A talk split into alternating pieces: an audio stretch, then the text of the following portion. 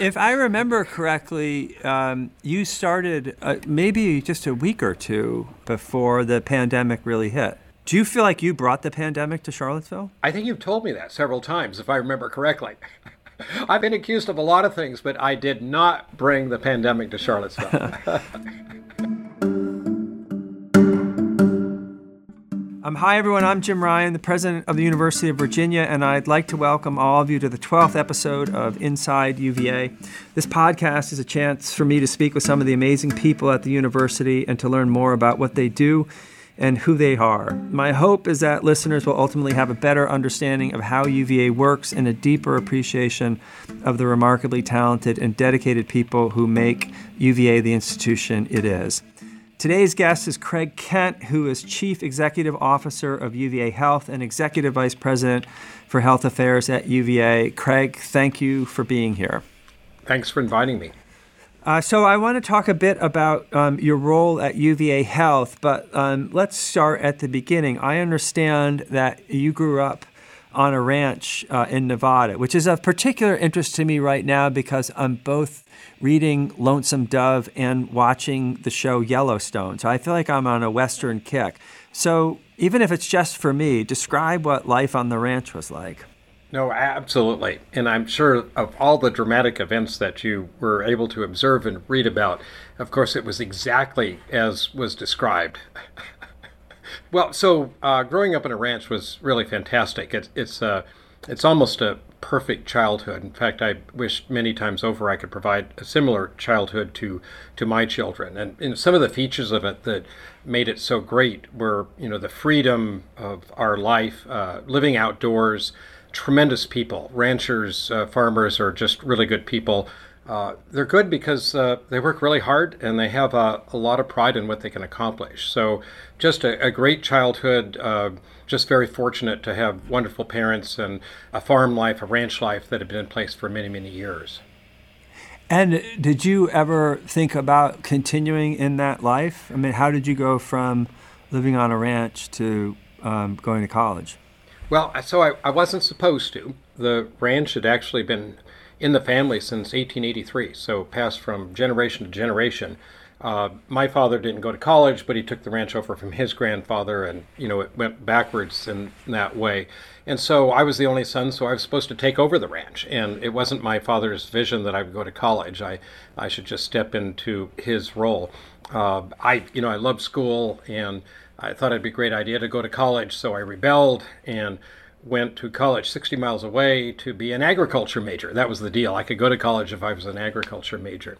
Uh, so I did that and um, uh, came home on the weekends and worked on the ranch, and the summer worked on the ranch, and uh, and then one day told my father I, I was going to switch from an agriculture to a biology major because as I was I already knew how to be a rancher, so you know I didn't need to go to college for that. So so I was a biology major, and then I couldn't quite figure out what I was going to do with a biology degree. And one of my advisors said, "You're pretty good with people. You like people. Uh, you like biology. Have you ever thought about being a doctor?" So I said, well, that's interesting. And so started exploring that. And then I came home to told my dad I was going to be a doctor.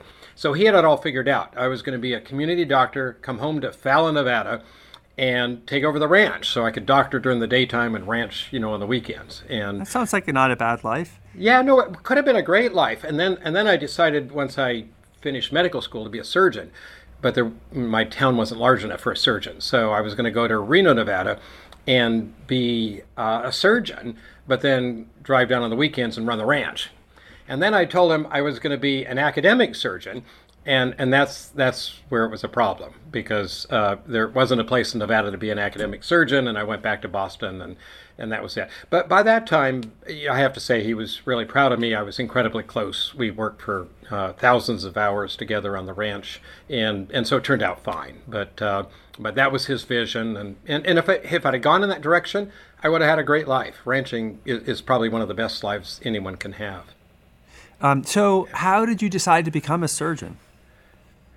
You know, I uh, there is a bit of uh, working with your hands on a ranch. There's a practical nature of being a rancher or a farmer, and uh, and surgery is a little bit like that. You work with your hands. You're very practical, And so when I was in medical school, I went on my surgical rotation, had no idea what I wanted to do, and just fell in love. Just absolutely loved it and never looked back since. And your specialty is cardiothoracic surgery, is that right?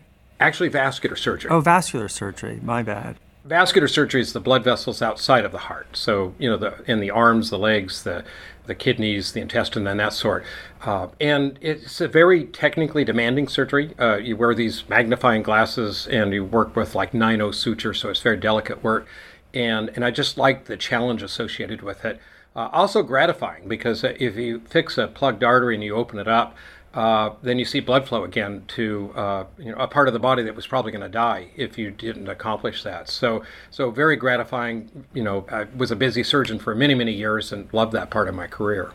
And you are also a renowned researcher um, and a very successful one as well. And when did you become interested in research? Was that in medical school as well? And how do you combine, uh, you know, practicing as a surgeon and doing research as well?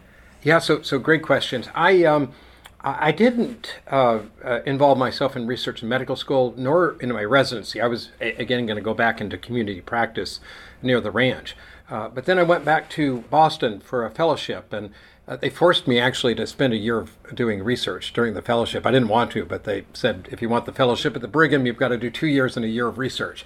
And so, so I spent a year doing research. Actually, worked uh, with someone in Judah Folkman's lab, who is the person that discovered angiogenesis, and I, I guess I caught the bug. I mean, I just absolutely loved that year and was convinced at the end of it that I was going to spend the rest of my career being involved in research, and have uh, uh, have been very involved in research. In fact, still funded and still have an active uh, research laboratory. Uh, it's um, it's one of those privileges, right? You know, so so I get to be a doctor, I get to operate on people. I love research. I get to do that in my role. I get to be an administrator and help healthcare organizations move forward uh, how lucky can one be to be able to have all those opportunities at the same time? And there isn't any part of it that I don't enjoy. It, it kind of goes back to my philosophy of life. If you get up in the morning, you ought to be excited about the day in front of you. And there's no day when I get up that I'm not excited because I have so many great things that I have the chance to do. Right. So um, I was going to ask you about when you first started uh, becoming um, an academic administrator, and what led you to to choose that path? Yeah, so my first uh, faculty position was in Boston at one of the Boston hospitals, and and so I was a busy surgeon, uh, had my research lab going, and w- was enjoying all of that. And then about three or four years into it, I started looking at the division. I was part of a division of vascular surgery, and thinking uh, we could do that better, or we might be able to do this better but I didn't have any power to make any changes. And in fact, I actually think, and he's a good friend still, I drove my division chief crazy because I kept coming to him with all these ideas. One day he said, Craig, you know, why don't you just go off and be a division chief someplace else? And, and so I did that. And then what a great opportunity to grow programs, to uh, work with other people, to make them successful, to grow research. And so that was my first opportunity as a division chief, and then I've kind of gone through the process of being a department chair, a dean, and now in this role of running a health system. You know, the, the leadership part of it's just so much fun because if you're successful, or, or more, maybe more importantly, the people that you're working with are successful, the organization benefits, the patients benefit, the research world benefits. And, and so to be able to lead that kind of an effort is really exciting and something I've really always enjoyed. And what led you to UVA?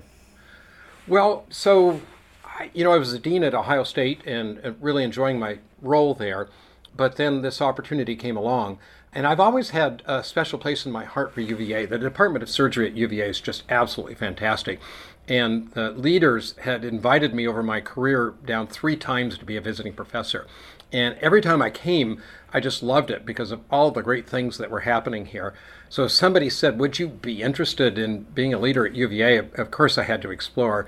The more I explored, uh, the more I understood the strength of the institution and where the opportunities were, and, and then fell in love. And here I am. Thanks to a little encouragement from the guy on the other end of this uh, Zoom call.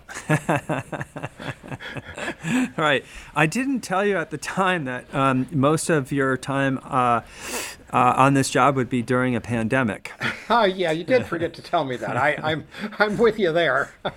Um, so I know it's been in a, a, a, remarkably challenging couple of years at UVA Health because of the pandemic in particular. So can you talk a little bit about it? I mean, what's it been like? You know, being on the front lines and dealing with the most significant pandemic in any of our lifetimes. Yeah, no, absolutely. Um, so it's been challenging, but we did some things that I think were different in the health system during the pandemic. We were uh, very nimble, we were creative, uh, we were humble, and I'm really proud of all of that. And I had the chance to get to know the health system, and I'm really proud of what I have found. Again, going back to tremendous people, uh, we've navigated the pandemic extremely well. And one of the reasons is we just have great people, and they're devoted, they're on the front lines, they're giving everything they can. Our patients have been extraordinarily well cared for. We've vaccinated the community, we've tested the community, and we're still there in the middle of doing that. And I think we've done that better than most healthcare organizations around the country. And again, it's because of the really wonderful people here at UVA Health. We're obviously still not out of the pandemic, but as you look forward, do you think the future will be shaped by things that you learned or did differently during the pandemic? That is to say, will the will the pandemic change the practice of medicine at all? Absolutely. And in fact, it already has. I'll, I'll just give a, a, few examples, but there are, are so many. So, telehealth, we learned how to take care of patients from a distance. And so we'll still continue to take care of patients from a distance because they don't have to drive into our community. We can take wonderful care of people from a distance. And I think the research part of it has, has also been really interesting. We very quickly used our ability to innovate to make a vaccine. I mean, more quickly than has ever been accomplished before. And, and, and of course, that's great uh, for a pandemic, but but think about doing the same type of innovation if we're going to cure cancer or cardiovascular disease or Alzheimer's disease. So, so learning how to research and innovate in a more rapid way is something that I think we also took away from the pandemic. So, so a lot of lessons learned. Uh, I could go on and on, but I think the pandemic, as unfortunate as it has been, has taught us a lot in terms of healthcare and how we should uh, behave as a health system. Right. And I suppose the silver lining is, is it has um, enabled you to get to know people much more quickly. And also, if you're like me, um, have come to appreciate how lucky we are to be at UVA and to be surrounded by truly incredible people, from world renowned doctors to incredibly dedicated nurses and staff. I bet you've seen that even more so in the, in the health system. Yeah, no, absolutely. We're just a, an amazing group of people here. The other part that I've really enjoyed is the teamwork that we've had uh, within the health system. People coming together to try to solve problems and create solutions for patients.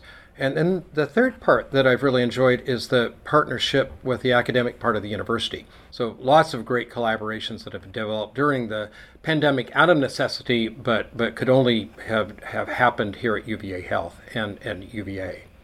Right. I understand uh, as well that you are living in one of the pavilions. Actually, I visited you, and so I, I know that you are. I lived in a pavilion for a year myself, so I have a little bit of experience, but um, I'm wondering how you're enjoying it. Uh, it it's exhilarating. I mean, how many people at, at, my stage of career have a chance to live in the middle of a university campus? Uh, and I, I, have a daughter and a son that both live with me, and uh, they find it equally exciting. There's just a lot of energy, and, and it's, it's a great place to be. Um, aside from that, I have a four minute and 32 second walk to work and home. So, you know, how bad can that be? Um, and then uh, there's some activities on Friday night that everyone seems to enjoy also, but we, we won't go into detail about that. And have you had the experience of people um, walking into your pavilion? When I lived in Pavilion 8, um, people would just wander in like it was like the lawn was some kind of living museum and we were all actors. Yeah, so as you described, my son at the time was 16 years old, and he was sleeping in his room upstairs. And this couple comes up and they walk into his room. but he wakes up and he sees these people. You know, it's it's really really amazing the the, the stories that we've had on the lawn. All fun, all all great fun. Though. Yeah, really enjoyed. Well, I think I told you about the time I was coming out of the bathroom in just a towel, and a young couple was standing at the end of the hallway. asking me where, where, where, what this place was, and I said it's actually my my house. And they said, "Well, who are you?" And I said, "Well, I'm the president of the university." And instead of being embarrassed and fleeing, they said, "That's so cool." And I said, "I'm in a towel." um, so, have you had any time to explore Charlottesville Albemarle County at all? Yeah, no, absolutely. Uh, not enough. You know, it's been busy for all of us, but we've been out hiking. Uh, I love to bike, and despite uh, I'm told by my family a fair amount of jeopardy, I, have biked all over Charlottesville and the community, uh, and it's just so spectacular. It's so beautiful. And, and just recently, we've been able to get out to a few restaurants, and the food here is incredible. So, last question for you. There are a lot of undergraduate students contemplating medical school. Um, I have a son who's contemplating medical school. Uh, what advice would you give someone who's thinking about going to medical school and, and becoming a doctor? Would you would you encourage them to do it? Uh, if you were giving advice, what would it be? Yes, become a doctor. Uh, it's an extraordinary life, and it, it, maybe beyond that, it's actually a privilege. I mean, how many people get to uh, wake up every morning and just help people all day long, every day? I think medicine's going to evolve over the next uh, 30 years uh, in a very positive way. Uh, but don't go in with certain expectations. Uh, go in with sort of an adaptable spirit and, and, the ability to adapt with medicine. You know, sometimes people are interested in surgery because they like to make large incisions. Uh, that's probably not going to be the way that we perform surgery 10 years from now or 20 years from now. And so, so be adaptable. That's important. Uh, and I think everybody's path into medicine is a little different. Some people go straight out of college into medical school. Others want to gain a little more experience, say in research or clinical care before. So, so there's, there's a lot of different ways to get there, but all of them are really great. But but the outcome is you get to be a doctor, and it's just a wonderful life, and the ability to help people is extraordinary. So it, it's the right decision for those that that are excited about the profession. Well, Craig, thank you for your time. And I want to thank you on behalf of everyone at UVA that you're here and that you chose medicine instead of ranching um, because we're all the beneficiaries uh, of that choice. Um, but thanks again for spending time um, and thanks for all that you do for UVA and UVA Health. Absolutely. Thanks so much for spending time with me.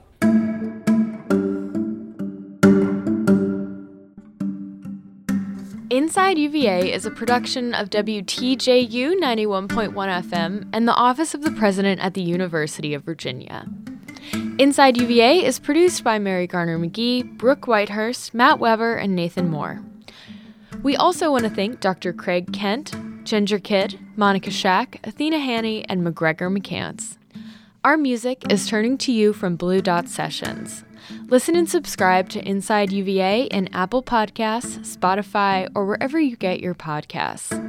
We'll be back soon with another conversation about the life of the university.